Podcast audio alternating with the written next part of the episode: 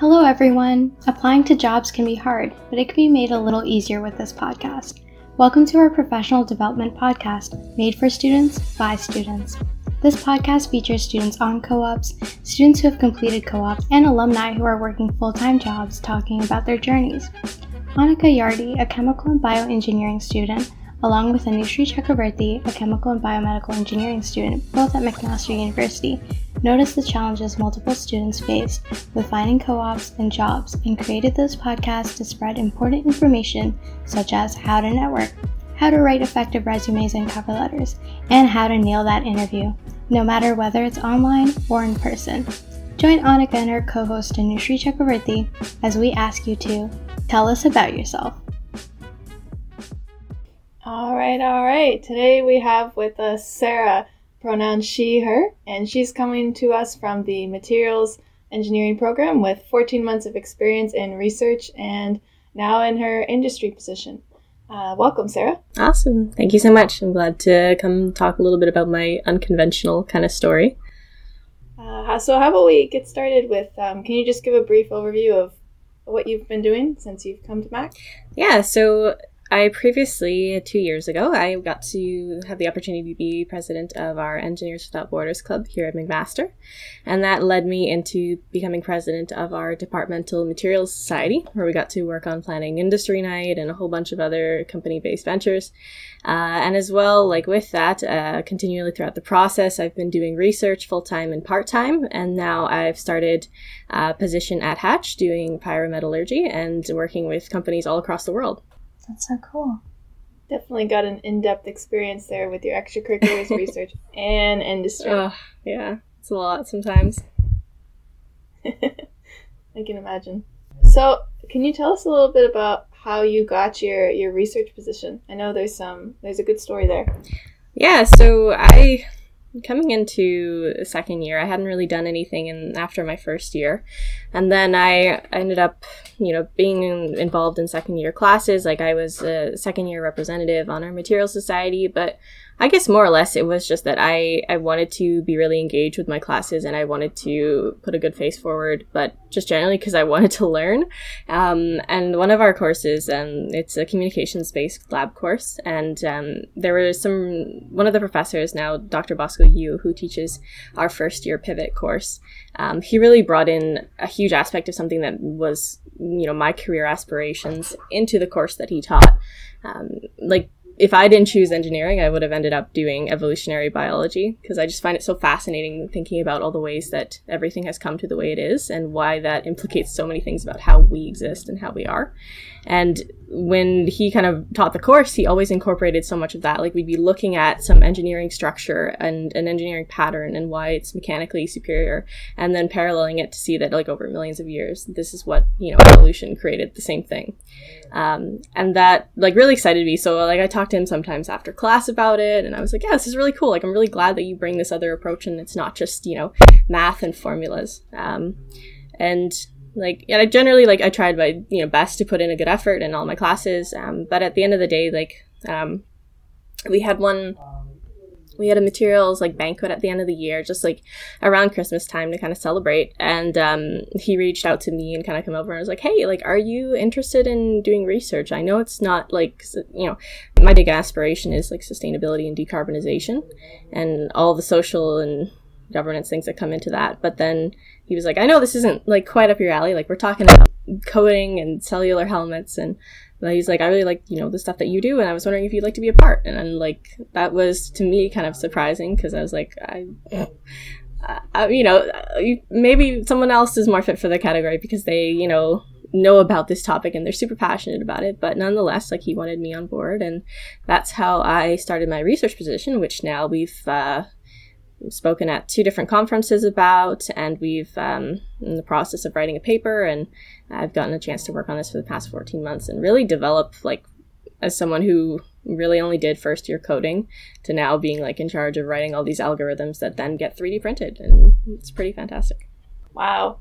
So it sounds like just because you shared similar values with uh, Dr. Yu that you then uh, you got your position and, and and that's great because as students we don't really know a lot we're not we're very naive. So um, if, if you lead with your, your values and your interests, then um, a position may be coming your way. That's really, really cool to hear. How about your industry position? Yeah, so industry, again, a little bit unconventional, but uh, I so to give you a little bit of context, I ended up getting a scholarship from AIST, the Association of Iron and Steel Technology. Um, and basically, with that uh, scholarship, I applied for it, and it guarantees you a position in the steel industry if you were to get it. Um, like I was, you know, really interested in it because you know I wanted to, you know, have a better chance to kind of end up at a company that I'm really interested in, and not just, you know, take whatever offers come. Um, so having that scholarship was of a huge benefit. But I would say the the biggest thing about it was like it really gave me a reason to reach out to companies that you know even before you know i applied or even during the application process you're like hey like i have this thing that makes me like you know similar to like how if you're running an industry night or whatever you kind of feel like you have a reason to talk to companies that's a little less awkward than just being like hey hire me please um, and that's something that I think a lot of um, students miss is that so this was very like it's focused on students who are you know doing or interested in like metallurgy and department based like scholarship programs and societies. They often offer like exclusive scholarships to students of your specific field. And that's kind of the uniqueness because i applied to so many scholarships through like the mcmaster portals and whatnot and you just have so many like hundreds of thousands of applicants but when you look into these kind of like focus like program specific scholarships there you know the competition is a lot less because you're looking at certain people in a certain field and then the people who know about that opportunity as well. So the odds are so much more in your favor and give you so many more opportunities and a lot of these department and like Association of Iron and Steel Technology, ASM, they all have like huge like networking platforms and other opportunities that often get missed that really kind of expedite your ability to get in touch with, you know, companies that really see them as their pride and joy. Like at Hatch, like AIST is like one of the gold standards for a resource. Like you hear about that, they're like, all right, fantastic. We can use that. That's a great point, especially because like in research too, um, a lot of professors will ask you to apply for NSERC, mm-hmm. for example, which is pretty competitive. But if you have this edge, then you kind of um, are already competitive in your field. Yeah, exactly. I definitely was like, oh, there's no way I'm going to get NSERC and managed to get in myself. So it's one of those things where it's definitely like apply and don't don't doubt yourself. Like there are ways that's not everything is just based on, you know, the numbers of your, you know, personal academics. So having done both research and industry, do you have a preference?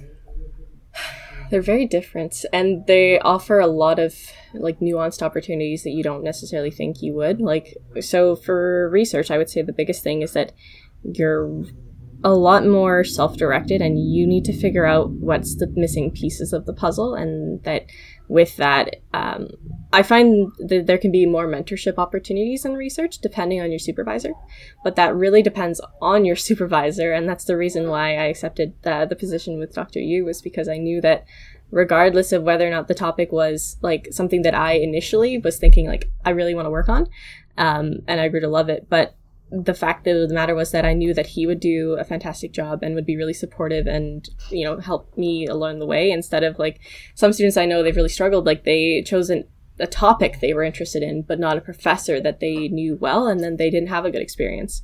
Um, so I think that influences a lot of whether or not you'll have a good time in research.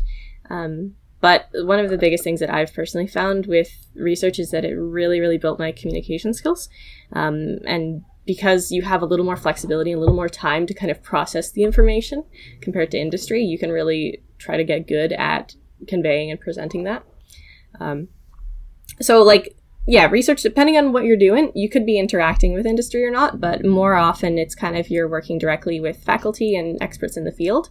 Um, and then industry offers a very different side of the coin where um, there's a little less time, things are a little more crunched but you get to work on in a mass of different opportunities and areas. And um, like Hatch, for instance, has been very flexible with um, kind of the where the the route I could go along because I told them I was very interested in sustainability and decarbonization. So they lumped me on like every project they can find that's related to low emissions. And um, I've gotten a chance to work with like their climate change sector. I've gotten to work with um, industries in Canada and across the globe, and really solidify more and more of what actually things look like because we talk a lot about you know what you can expect in the workforce from your courses and how they're going to parallel but nothing really sinks in as much as when you start seeing the numbers and you start seeing the reasons why some things are useful and others aren't. Um, so i think like research is really good at a lot of personal development and then i think industry is a lot of kind of not necessarily like technical skill development because honestly like technical skills matter so much less than communication, uh, especially in industry. But it really broadens your eyes to the field and whether or not like they're going down the route that you want to in the end. Because research, um, you know, sometimes you're not going to end up seeing that as kind of something as a viable path to do for the rest of your career. But with industry, it's like if it exists and if there's a driving force for it, this could be the route you go down. Do you think your um, perspective on the fact that industry gives you a good a larger scope into the industry um, that you might be working in. Do you think it, your um, opinion is biased because you work for a such a large company? Um, I feel very mm-hmm. similarly because I work for a big pharma and, and there's five thousand people on my site. So do you think it would be different if you were working for a smaller company? Oh yeah, no, like for sure because that's that's the thing, right? Like I, you know, we have so many projects ongoing at once that you can kind of get thrown into whatever you're most interested in. But um, like I know some colleagues who work at like smaller field, like smaller companies where you're looking at like 50 to 100 engineers that work there. Um, and I think it, it does become like the smaller the size, the more research like it becomes. Like you have a more personal like kind of relationship with your colleagues and you also can get really invested down the route of something as you would in research. Like you can be working on something for a really long time whereas depending on how big your company is you might be working on a whole bunch of small projects that kind of continuously come on and end quickly. So there's that as well. Of course on the other hand if you're working at like a small startup then you have to wear many hats. Like you could be applying for grants, but you yeah. could also be doing the research. So you get a whole mix mm-hmm. of things. Do you think also um, the uh, opinion you shared about uh, communications being really honed in research is more tied to the length of time you spent in research? Because I feel my communications has been developed now with 16 months on an industry co op. Mm-hmm. I, I think it depends. Like this, like for me, my supervisor was very communications oriented. So every mm. week we would have like a presentation to discuss our findings for the week rather than just like, you know, mm. audibly mm. summarizing and whatnot. So it really depends. Mm. Um, I think even if your supervisor isn't super heavy on it, you can kind of use that to kind of build on it because you do have a little more flexibility. Mm. But yeah, like it, it depends on the environment you're in. For sure. So when you were doing part time research, was that concurrent with oh, school? yeah, and extracurriculars. My goodness, how did you manage all of that? So if you're doing coding, do your coding all in one day and don't try to work on it bit by bit because the hardest part about it was that every time I'd go look at my code, I would spend the first half an hour trying to figure out what I just did last time. Even though I'd commented, I'd still have to refresh myself every time. And I think that's somewhat common even if you're not doing coding research specifically. Um, so I would say, yeah, like I tried to just use one day, like usually the day before we, I would have like a meeting with my supervisor. I would use the day prior to just work and hash out everything so that when I would go to that meeting, I'd be fresh and I wouldn't have to think back about what I did earlier on in the week. Um, so there's that. But then um, one piece of advice that Annika once gave me was that extracurriculars, like, are kind of your free time and to use it as such because you can use it as, like, I would take a break from school to go work on my extracurriculars and then i would take a break from extracurriculars and be like all right i'm gonna go code. Like obviously maintaining a healthy balance outside of that as well but um, using that and not just thinking about it as like exhaustion and like tiring stuff you don't want to do because at the end of the day like you choose these things hopefully because you're interested in them and you find value in them and then with that it makes life a lot easier but i also took um, a reduced load. So I decided to, instead of doing the engineering and society program, which is five years, I instead reduced my load to about five courses per term and then just did the core engineering program. And that was really, really helpful because regardless of extracurriculars or anything, I feel like there's only so much technical information that I find I can process meaningfully in the span of four months. And it's really individually, you need to look at yourself whether or not you're getting as much out of your courses as you can. And if you can't, then you should definitely consider like offloading to summer or working in, you know, in between on other stuff. So it sounds like there's a lot of just planning involved and being very intentional with what you get involved in. Oh, honey, my calendar. Every single thing is like, it's not getting done if it's not on there. So I would strongly recommend to start using it actually for every little thing, like planning out when you're going to work on stuff or when you're going to do an assignment. Are you more of a digital organizer or I guess analog? I used to I used to love going in and just highlighting and color coding everything physically and then at a certain point, I was like, I can't, I can't keep this organized. Um, so yeah, I, I, I, definitely, I used to use a task management program, a couple different ones that I tried out over the while, but then a lot of it just comes down to like, you can use like stickies or you can use, um, like an app on your phone that connects. Like I used Trello for a good while when I was doing extracurriculars last year, and that really helped because just, it's very visual, but also at the same time, very easy to just manage.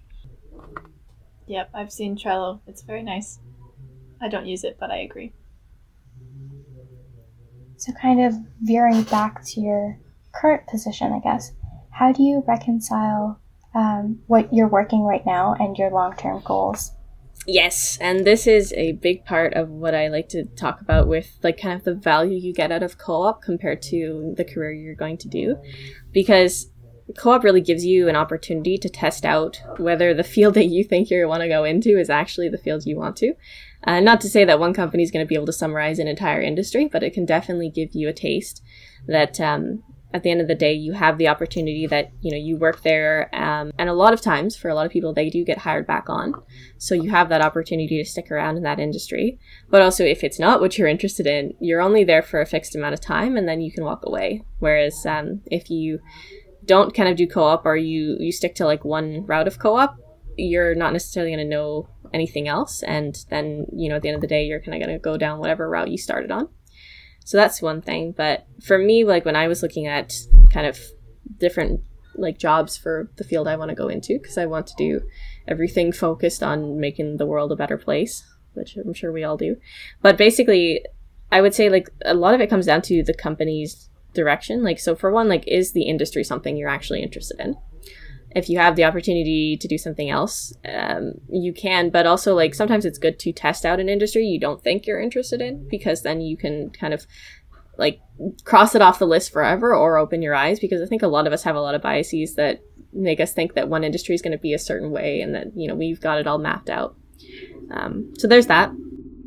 But generally, I would say, like, the companies that you want to kind of stick around with should reflect your core values. And that's a good opportunity with co-op um, to see whether or not they do, because a lot of companies will have like you know their HR policies and a lot of you know good fancy words. But at the end of the day, what really matters is like for me at least, like as a woman in engineering, I want to see a company that's really focused on like diversity and inclusion and really puts an effort towards it on the personal level, not just on the corporate level. Um, because at the end of the day, you can work on some really cool stuff, but if you're not happy and you don't feel like you're being treated as well as you could be, um, that will kind of ache at your career. So, like, obviously, you want to work in an industry you like, and you want to work at a company that you feel respects you and hopefully respects the planet and others.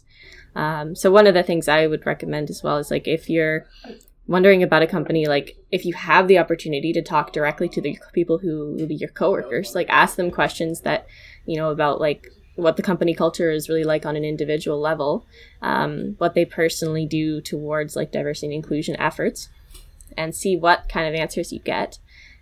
Um, I think that's the main things. Do you have any advice for how to bring up these topics during formal networking events like industry nights? Yeah, I think it.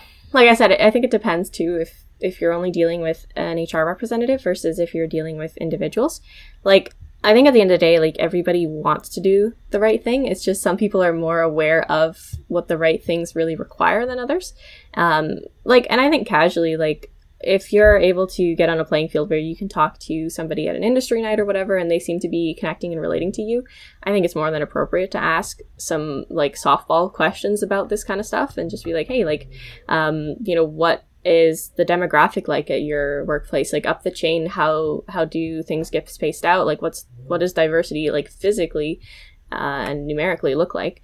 Um, and see whether or not they have any kind of sense of that if they're aware of these kind of things and the efforts that they're putting towards them. Um, and i think like any good company should hopefully be reiterating that to all of its employees. And therefore you know anybody you meet at industry night should be able to give you a decent answer. And um, as well like other stuff like you know little questions about company culture. You can ask like you know hey like what's uh how long have the average you know engineer been there? Like how what's your turnover rate? How long do people stick around? And what is being done to address that? Because if uh, you know the turnover rate is very high and only if people are there for a few years then it makes you question whether or not the things that they say on paper are what they actually enact and whether or not you're going to end up lumping on and moving to another place just like everybody else That's a great point. So I can see how these questions are um, really, really important for your full time job because you're going to be staying with the company for a little bit longer, um, potentially like multiple years. How do you? Hopefully, a lot bit longer. yeah. Yeah. um, how do you? How do we? How do we do this as students? Like ask these questions if we only have one interview and one job offer, like, and then and then you get answers maybe you're not Yeah. The biggest fan of. yeah like um i when i was doing my kind of job search because i was interested in the consulting side of things i i knew some people who not necessarily were in the field but they knew some people. And i was like hey i know you have a friend that has worked at such and such. Would i be able to reach out to them and just ask them generally like what their experience was like and whether they're somebody who works there now or if they're somebody who's you know moved on to another opportunity you might get a different response. But um you know, obviously you can ask your peers and your student societies for whichever department you're in because usually they'll either know somebody or know who to connect you with who can give you a better answer because um, you know like your department chairs and whatnot might also be able to tell you some insight of to the experiences they've dealt with with a lot of companies but honestly like if you reach out to people even if you don't know them that well like generally speaking they're going to be pretty chill if you ask them about whether or not like they would recommend you to work at the same place they did. Because if they didn't have a good time they'll generally tell you and you'll have a better sense of things to at least consider and prepare for that maybe you know like I talked to a lot of people before I got to the interview stage and I'd ask them stuff like, is there anything that I should be watching out for? Like, is there something that I should kind of pry to see if things are improving on? Like maybe they didn't have a good mentorship program for when they onboard new students, so they're having a really hard time. And it's like, well, is that being addressed today? Like that's something I've heard from my colleagues. Like, don't name drop anybody. They're, you know, but uh, there are concerns that a lot of students probably have experienced and that could relate to you to save you some trouble. That's a good point. Like, not only um, talking about the concerns themselves, but whether or not they're addressing those concerns too. Yeah. 'Cause If you're too busy, then they won't even be able to really think about how to deal with co-op students. Because I feel like down the chain, like if things aren't going well, the co-op students can kind of get the brunt of it.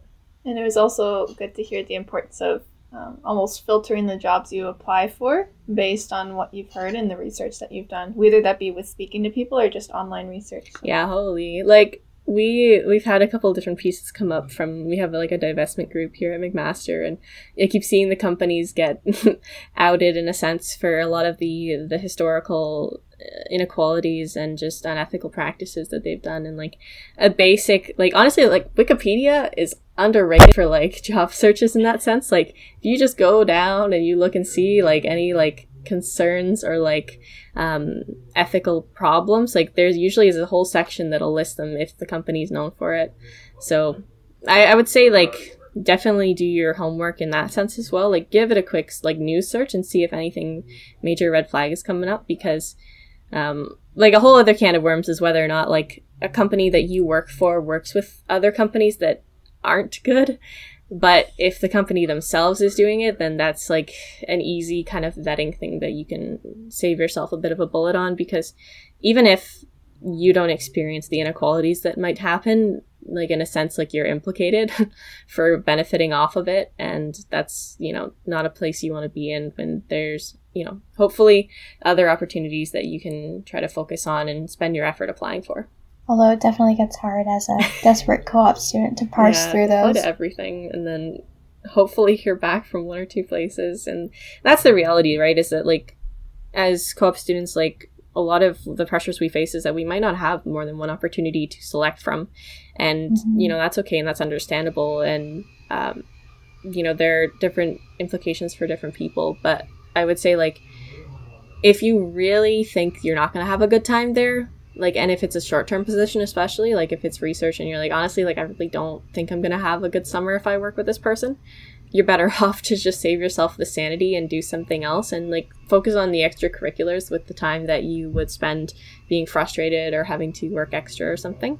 Um, so like if you're financially able to and you have that kind of space like i think sometimes students feel like pressured to do a co-op as soon as they can um, but you usually have an opportunity potentially after second third and fourth year depending on how long you stick around so uh, better to choose something you would actually be sane and happy working for that's a great point what was the interview experience like for your industry co-op uh, it sounds like your research one was more just on networking, and so I imagine that yeah. interview was relatively informal. But what was it like for your industry one, and how did you prepare for it? so I knew some people in my department who worked at the company I am in working for now. So I definitely spent a good chunk of time talking to them and kind of piecing together like really what you know company culture was like to them and how what kind of the big picture looks like if you were to work in that same position. Um, so that when i went to the interview i you know i had already talked to them previously like so i made sure to make an effort to speak with them at industry night and kind of talk about the things that I've heard from various people and kind of correlate it with the things that I'm really interested in. Like, for instance, like writing papers while also working on um, like industry direct, like client work. Um, really important to me because like I really liked the getting to work on research and I don't want to axe that out of my career for the rest of time. Like, I would like to have kind of a collaborative kind of space where I can do both. Um, so I definitely like talked to the people who would be directly working with me in at industry nights, and, and, I went to more than one as well. And then by the time I got to the interview, I ended up getting interviewed by like half of the people who I spoke with at industry night, and then a lot of the stuff I could relate was very much more casual because I could just have like a conversation with them about like my friends who are working there and things that they're doing. And they're like, Oh, like, do you have any questions about what we do? Like, I think you already know more or less everything. So like, there's no point, but like anything, I'm like, ah, well, no. Um, like, and I guess as well, like my interview, like depending on, I guess, the sense of the vibe you get from the people who are interviewing you gives you more space to talk about different things. Like for me personally, um, with like Hatch, like we're talking pyrometallurgy, we're talking about like Minecraft coal, and I literally brought up like I played like modded Minecraft where we literally made steel in Minecraft, and like I had a whole factory and all the rest of it. And I'm like, hey, have you guys heard about this? And they're like, oh wow, that sounds really cool. Let's see if we can get that funded, and, like jokingly, but um. Sounds like a simulation yeah, to me. Like you know, this is just process engineering. But like to relate things that might not seem like they're necessarily like, wow, this is like 100% professional and like, mm, we're so tight. And like, especially if you're not getting interviewed by like HR and you're getting interviewed by like people you're going to work with, like they're people at the end of the day. And they want to see that you can communicate and you can get along with the people who you're going to work with because if if you can't do that, it's just going to be a really awkward term for everybody involved. Um, so like be yourself within a refined degree is a lot of it. Yep. Yep, that's a good point and then bringing along those experiences that you have as opposed to trying to make something bigger than it is or trying to upscale yeah. something because you're going to get found out really really quickly if you do that. Oh so. man, the number of people I know who've like said stuff that's like not realistic to their experience and then they get called out on it. It's like just don't just don't do it.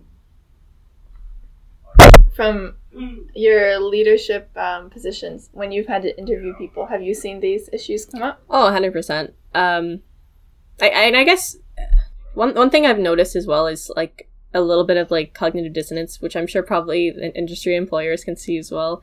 When students are talking about what they want to do and then kind of how they either talk in the interview or how they reflect it in their personal life like if they like mention stuff about like whether they enjoy working in group projects or not like and then they're applying for like working in a group project that's just gonna be a whole can of worms. But yeah like i would s- oh, I was just laughing. yeah like in the applications process for the people i've interviewed like there are a lot of people who know how to talk. That's one thing i've noticed that don't necessarily have a lot of facts behind what they say and they're very good at like s- smoothing things over so yeah i would say like genuine interest is severely underrated because i've like hired on a lot of people onto my team who aren't necessarily like the most technical skilled in whatever field that they're going to go into as like a vp but they have a real passion and they're really good to work with and you know that they care um, and that means so much more than somebody being like oh i'm an expert in photoshop and i can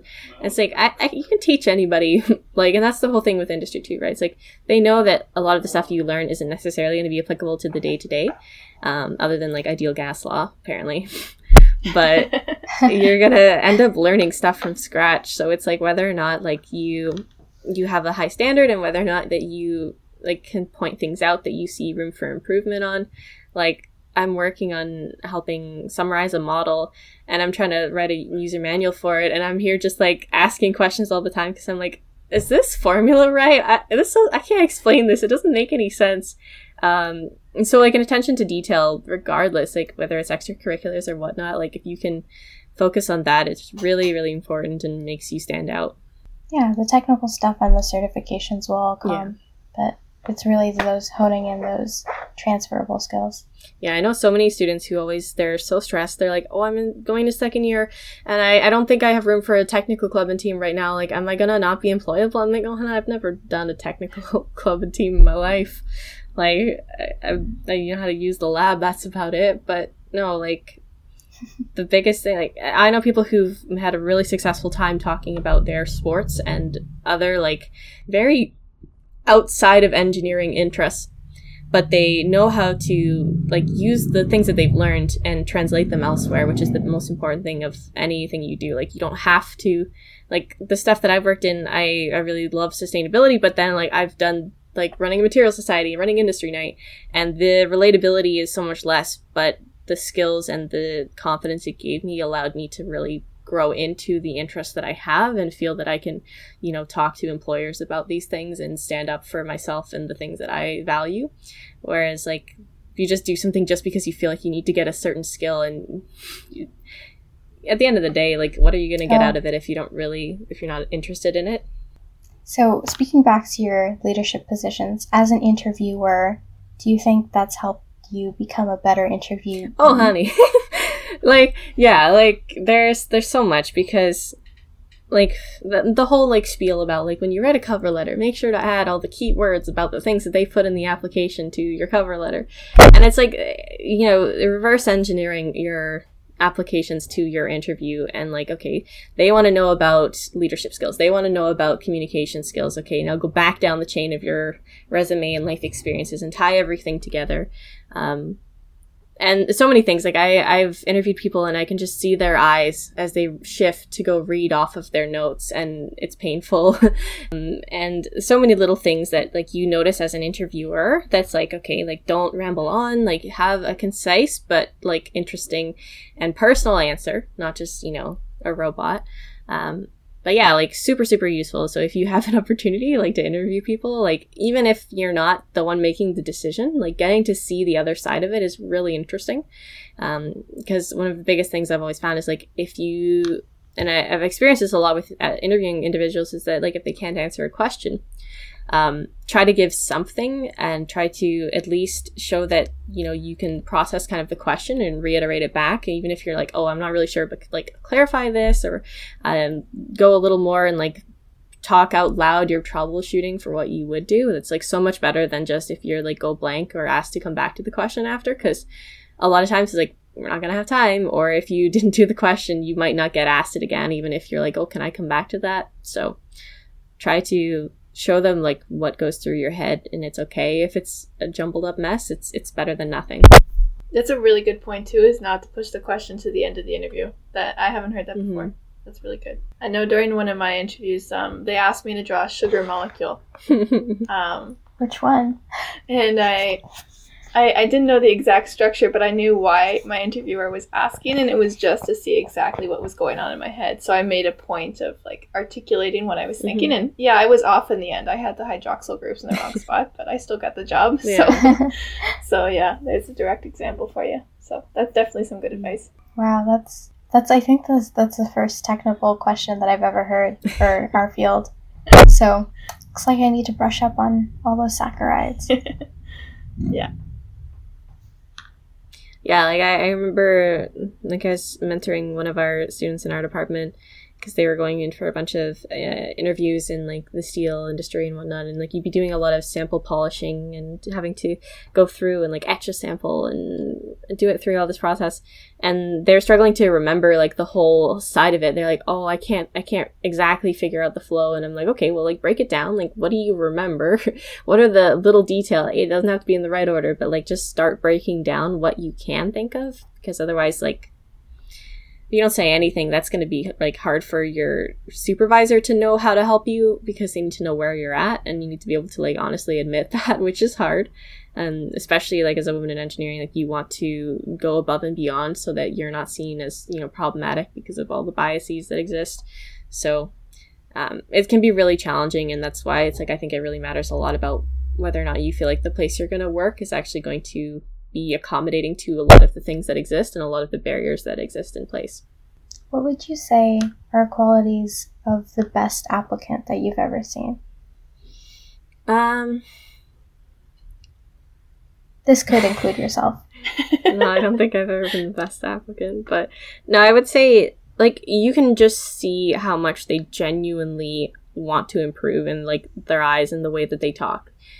Um, because like not even just that, but like the people who really have always worked really well are the people who are like, you know, I want to have a good time and I want to work really well and I want to, you know, make everybody proud and they just they have like an interpersonal connection skill that like a lot of people kind of struggle with in a team because like at the end of the day like people can fill a job and they can do a position, but they're only going to remember you based on like how good you are generally in communicating and working with other people. So like that solves so many problems if they know how to like communicate or at least admit when they're struggling. Um, and generally speaking, like have those soft skills, like how to tell somebody when things aren't going well, like how to give constructive feedback, how not to like tick somebody off and then they don't want to work with you. Um, those are like the most important things because like getting the job done, like a lot of the stuff, like whether it's in extracurriculars or in the workplace, like they have somebody more skilled who could do the same job in so much less time but they want to help you grow and in order to do that they also need you to be open to like feedback and to be open to like tackling things in new ways. Because like when i started doing presentations for work i'm doing them as i would for research or for class like introing from the very beginning and teaching it to a new audience and then they're like oh we don't have time for that. Unlearn all that and start you know thinking about it in a, a new approach and you know it can be challenging but if you are able to communicate and like ask like those questions to your supervisors like that's that's the easiest thing to make everybody's life easier. And sometimes these types of tough conversations or these questions are, are really important to highlight um, like challenges that are going on. You if you ask a question and you don't know something maybe they didn't realize you didn't know and so now you've just like opened that door and hopefully another conversation to learn more information or um, or if, if somebody made a mistake and you're able to communicate it, well, you've just saved everybody so much time, yeah. right? Because otherwise, it's gonna you're gonna talk to three more people, and then that mistake's gonna continue, and it's just gonna snowball. So it's really, really important to have those conversations. As you mentioned earlier, um, women in engineering face so many different barriers just working, and like that, there's always that pressure of wanting to overachieve and um, being the best that you can be to show people that you know you can do just as well as anyone else. So how do you um, how do you get the confidence to ask someone for help or show those vulnerabilities when you have that added pressure of wanting to be the best? I I like to think of it as kind of like there's power in numbers, and a lot of like the things that I've noticed is that um, like there can be not that many women in a certain space within a company, but the ones that do exist they're really united in their front against things. So if they're dealing with anything, I've always, always like been a little more inclined to reach out to another like woman in Eng who's either like more up the chain or not even necessarily like on the project I'm working on, but just to ask them for advice and to get kind of some of their feedback because it's so much more approachable. Like I find if you're, especially if you're working in like a very heavily male dominated field, like um, they're Steel. yeah.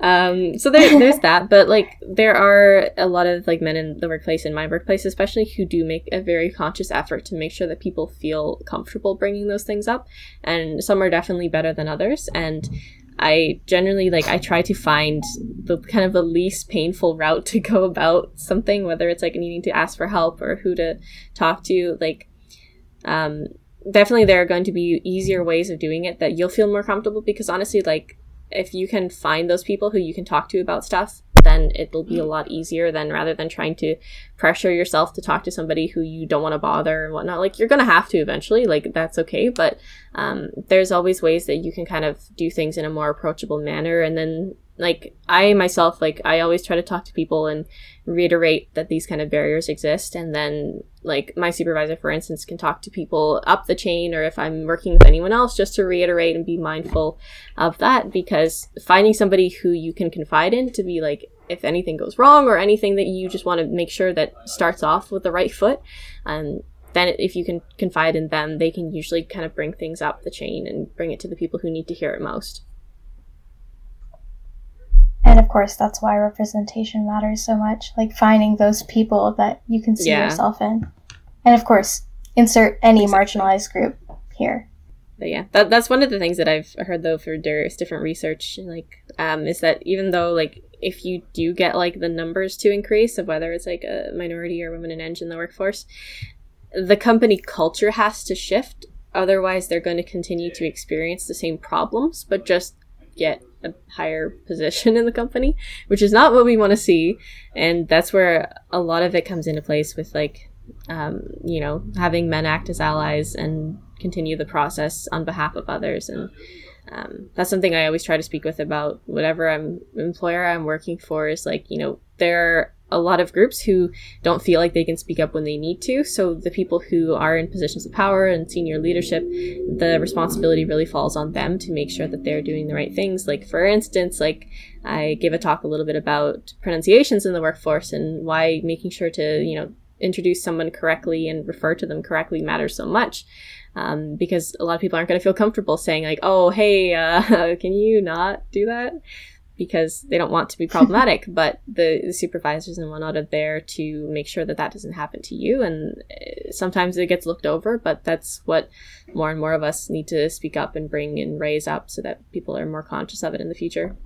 Yeah, I guess everything's just tied back to like asking about that company culture and whether you feel comfortable working for a company that aligns with your values and whatnot. But then it goes back to the problem of like being a co-op student and not necessarily having more offers to actually parse through that information. But then it goes back to how we talked about going on Wikipedia, checking out those companies, and seeing uh, the kind of information that's available online. Yeah, and like a lot of the confidence I have to speak up about anything that I notice is it really comes down from the experience I've had in extracurriculars because like I've been on the behind the scenes side of whether it's like running events or like leading a team and seeing where things can go right and things can go wrong so that it's not that I'm just like talking and being like, oh, like this would be great in an ideal world, but I've never like tried to actually practice it myself. And it's like when you are able to enact those things and see the progress that it makes in your own experiences, it's a lot easier to kind of relate to how it'll help others. Um, and that just comes down to like if you can get involved like i would definitely recommend to like look into clubs and teams that work directly with companies. If you are somebody like me who like struggles to like really like i, I find it stressful networking and i don't like having to like more or less talk about how you should hire me. Like so when you have kind of that footing to talk to a company about on a common ground like whether you're the organizer or you're someone assisting in volunteering like keep an eye out for volunteer opportunities with industry nights. Like people always need more help. Um, but it really gives you some place to start and to feel like you have more validation to ask those kind of questions because you're like, oh, I'm asking on behalf of the students. Like, what are these things like? And, you know, think of it more that you're saving your peers trouble and not just yourself. And extracurriculars are a great um, playing ground for it because it's less formal and theoretically there's less impact on your long term career as well, right? Yeah. Um, speaking of long term careers, where do you see yourself going next? Yeah. So I guess before I even came into university, I always wanted to do some kind of like project management, but I was like, I mean, I don't really have any experience in this. I don't know if I'm like just coughing up the wrong tree here, just thinking that I'm going to be useful in something that I'm not. And, um, that's what like uh, extracurriculars really led me to try to try and test out is that like I really like helping others and I really like helping with mentorship and kind of working in like project management positions and that's a lot of what I want to end up doing in the long scale of things like I uh, you know, not that like I like think about it actively, but like yeah, like there are not that many women in project management, and that's something that you know would be an inadvertent bonus as well of what I would like to do because. Um, at the end of the day, like I know myself, like I'm not the fastest, most technical person who can do the math like as quick as some some brilliant person. But what I can do is I can I can poke holes and I can find areas for improvement and I can see where people need help and where like a lot of groups have struggled um, as someone like myself who has struggled like dealing with you know university and and networking and so many difficult challenges. Um, so really seeing that room to like help others grow and also like get to work across a broader field rather than just being the the niche expert in one topic. Because like i know myself i'm i'm never going to be the most brilliant person but i i would much feel like i can give a much bigger impact when i can help other people excel to their highest standards Sounds like Oikawa. it sounds like your co-op. Is that what you said? no, I was referencing an anime Oh. character. Rip. a volleyball anime character, mind you. Yes, Sarah has informed me of such anime. I remember. okay, so I think we can leave it off here. Uh, thank you, Sarah, for coming to talk to us today and share with us all of your insights on um, the importance of um, looking for the values of the company that you're working for, the importance of um, sharing your values with other people to because they will end up getting you positions, and also um, sharing your next steps and how your big picture thinking is leading you towards your next um, position. So, we wish you best of luck in your future endeavors. yeah, thank you both for having me on board So that was Sarah Gonder. She dropped some gems about the reasons why speaking to colleagues at your target company before applying for the position can really open your eyes to the company culture and their commitments to diversity, equity, and inclusion initiatives. She also mentioned the difference between working for research and industry. If you'd like to hear more from Sarah, you can reach her at LinkedIn at Sarah Gonder.